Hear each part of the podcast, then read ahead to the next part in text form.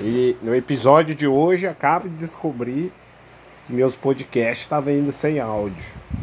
Então eu resolvi deletar eles, certo? Mas como uma fênix a gente renasce das próprias cinzas. Coming soon, aguarde.